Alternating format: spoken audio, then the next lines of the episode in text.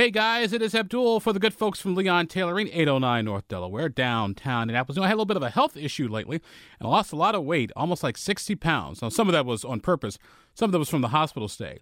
Uh, but I had to get some new clothes. And so, guess where I'm going? That's right, I'm going to Leon Tailoring because Larry, Norm, Kim, and Judy have been taking my measurements for years, and the measurements have dropped a little bit. And so, they'll take care of me, just like they'll take care of you. So, swing on by Leon Tailoring. Don't tell me you lost weight, they'll be able to tell if you have or not. Leon Tailoring, 809 North Delaware, downtown Indianapolis. Well, it has been eight years as of this week since the first church of cannabis came into being as a result of uh, Indiana's religious freedom restoration law. And so, join us in studio is our good friend Bill Levin, the Grand Poobah of the First Church of Cannabis. Bill, old friend, how you doing, old buddy? Hi, I love you all. I'm so excited to be here. I love it here. So, how's it been for the past eight years with the First Church of Cannabis? It's been an absolute great adventure in life. Uh, we've gotten to help thousands of people, um, and uh, we have a good time doing it. Uh, so take us back uh, eight years ago to that first day when you when I emailed you and realized like, hey, I think the, I think Indiana may have just uh, legalized marijuana for religious purposes. yeah, we. Uh, we, we had a small turnout at the church, and the city was uh, good enough to supply us with uh, uniform parking attendants, about 80 of them, uh, for blocks and blocks and blocks. And uh, we had a full house at the church, uh, and we had to have the remainder of the people sit out front as the two other churches protested us, and the city got to watch on their city installed camera that never really worked because that whole project was a huge uh, boondoggle for the city. Um, it's interesting uh, because when we talk about uh, marijuana legalization, we'll get to all that uh, in just a bit. Uh, I find it interesting that a lot of people, folks said, you know what, you guys to be around maybe like a year, maybe a couple of months, but here we are eight years later. Yeah, yeah, yeah. I, I don't plan on going anywhere. I'm a good canitarian, and uh, I'm going to celebrate love and life's great adventure, and I'm going to help my friends on the street, and I'm going to tell the politicians that cannabis should be legal. And uh, if you don't agree with me, well. uh, so, how does oh, explain our audience uh, how services actually work? How, what's a typical? Um. All right. I walk in, and uh, you know we hug each other. Everybody gets a hug. Um, we light the candles. You know, you're supposed to light candles at every service, so of course we light candles. Um, then we have a short sermon uh, because the best sleep you've ever had is during a long sermon. uh, absolutely. And uh, we just want to get to the point and get it on and over with because nobody want you know three 30 years ago 40 years ago our ministers, rabbis, and religious leaders would drone on for hours and hours and hours. Like Reverend Lovejoy from The Simpsons? Yes, and we would all just sleep. Um, I don't want that to happen. I want to activate your mind. I want to put a smile on your face and a little bit of joy in your heart. Um, and, and, you know, we got to keep it simple. How's membership been? Ah, slow.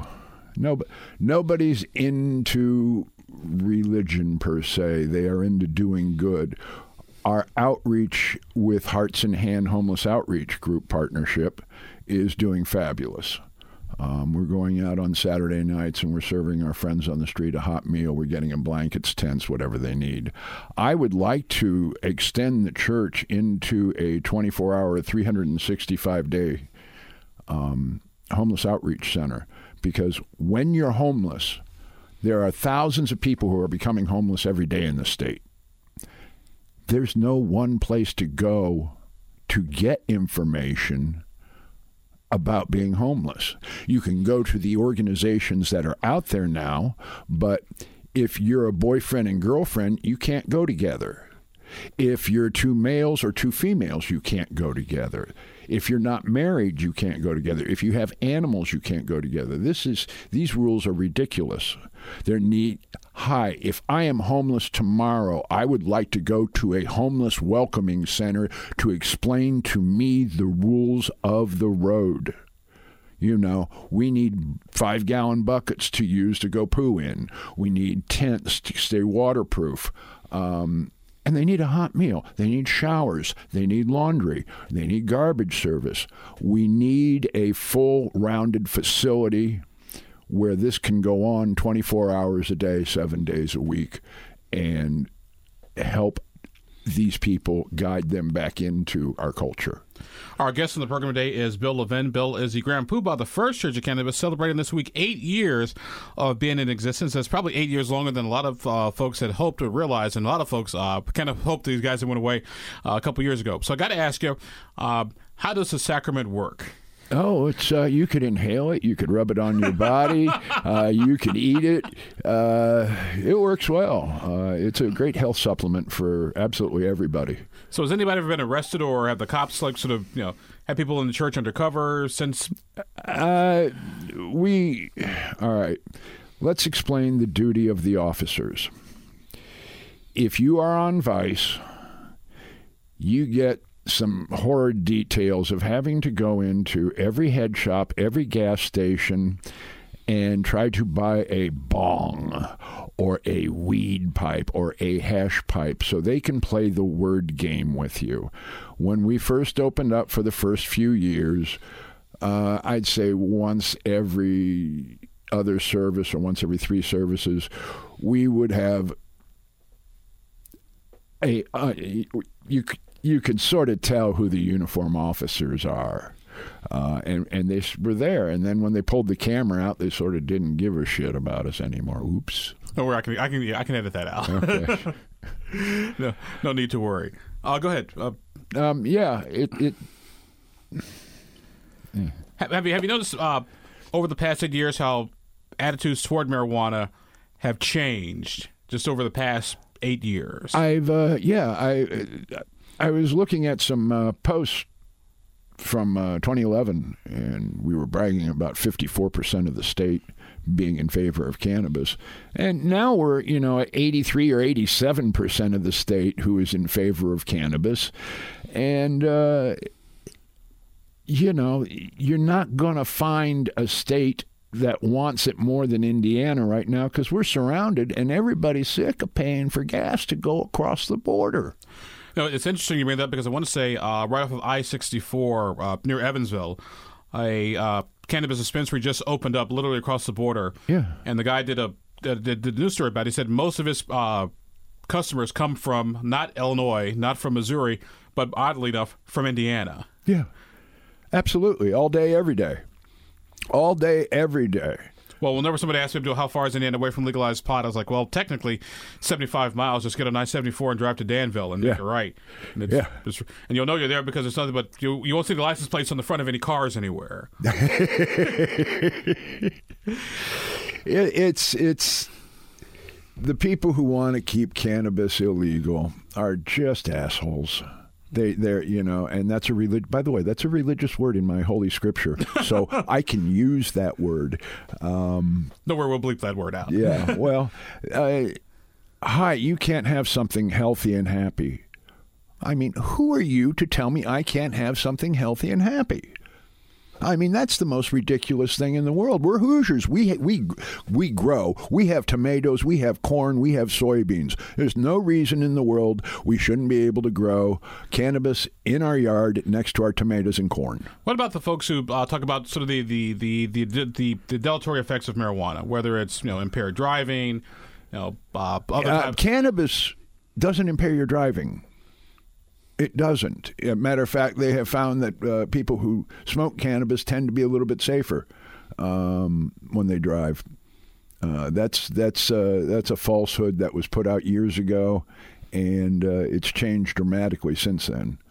Our guest on the program today is Bill Levin. Bill Levin is the Grand Poobah. So that's your title, Grand Poobah? Yeah, Grand Poobah. Grand Poobah, the first church of cannabis, uh, invented eight years ago based on a column that I wrote. And I sent an email to Bill Levin, who was Indiana, was going through the Religious Freedom Restoration Act like Bill, I think Indiana just may have legalized cannabis for uh, religious reasons. Then he just took it in and sort of ran with it. So we're, we're talking about it uh, on the program today. Uh, Bill, uh, when you talk the issue of legalization, uh, it's I want to say now like 30 states have legalized marijuana either for recreational purposes or for medicinal purposes, and that's enough to actually change the Constitution, believe it or not, uh, to to make it legal. What do you attribute? What do you attribute all that to over the past, you know, since 2016? uh, honest knowledge coming out about the plant, proving that it is a health benefit. Um, the actual laws making cannabis illegal were built on racist comments in the testimony. I mean, it's there in black and white, huge racist comments. And it's like, if we, as a culture and as a country, allow laws that are bad for our country and they were established under racist situations, uh, we should abolish all racist laws. You know, all of them. Uh, they shouldn't even be on the books. I mean, uh, uh it's just a vulgar display of power right now. Um, what about young people, folks under eighteen? What what is your your, your thoughts? They, look, kids under 18 do the hardest drugs in the world. They do testosterone and they do uh, um, um, hormones. Okay, here we got a beautiful little kid bouncing around. All of a sudden, 11, 12, 13, boom, there's a change. There's a huge change.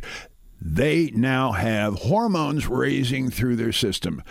All common sense is gone because they don't know that they're on hormones. They just know shit's changing within their body. Um, there's no controlling that you can't tell that not to do something because as soon as you tell that particular hormone or um, testosterone, you shouldn't do this, the natural reaction is, I'm going to do it. So they should be educated about the health benefits of cannabis rather than being told not to do it. Everything we were told not to do have become a cultural trend. Don't play poker, don't ride Harleys it all becomes a cultural trend. Don't say the F word in public, and now it's bleeped out on almost every talk show. We have grown as a culture to be more acceptant of the crap we've had in the past that didn't rule us, didn't didn't do our culture good. A lot of folks who are uh, maybe more conservative or have more conservative thoughts or opinions about uh, marijuana and its usage will basically say, "Hey, if you're a young person, your brain's still developing." marijuana can impact your brain. At least wait until you're 21 or 25. Kind of like with alcohol or. Uh, I'm I'm sorry. Um, you cannot tell. You know, all right, fine. Let's say we made it 25. Okay, 25 years old and you can start smoking cannabis. How much underground money will be spent by those children in unsafe environments buying it on the black market. The black market will always be there. It's always going to be there because the taxes are just so huge. People in uh, Illinois are just furious. Um, they got what 100% tax, 90% tax on their stuff, something absolutely ridiculous. Um, people don't want to be overtaxed. People want to grow their own. Bill Levin with us uh, for a few more minutes on the program today. Bill Levin, the, the, the grand poobah, so to speak, of the First Church of Cannabis. Uh, where's you guys' address again? Uh, 3400 South Rural, exit 107 off of I 65. Uh, go north one block on Wurgis and hook a right, and we're down at the end of the street. Fun thing about our church, we no longer have a sign. Four, four signs, uh, you know, six feet across, three feet deep have been boosted from our church. And I'm sure that some kid in some basement or garage has just the coolest walls. you know, I, I, if I was a kid, I would go for that sign too. Uh, how is how are the relationship with the neighborhood and your neighbors these days? Good. You know, we don't. There's really no issues there. We have uh, we have some homeless folks who have uh, drug issues who stay on our property when we are not there and we cannot uh, catch up to them uh, to ask them to stop leaving needles in our yard. Um, but this is, you know, a, an issue that's all over the state.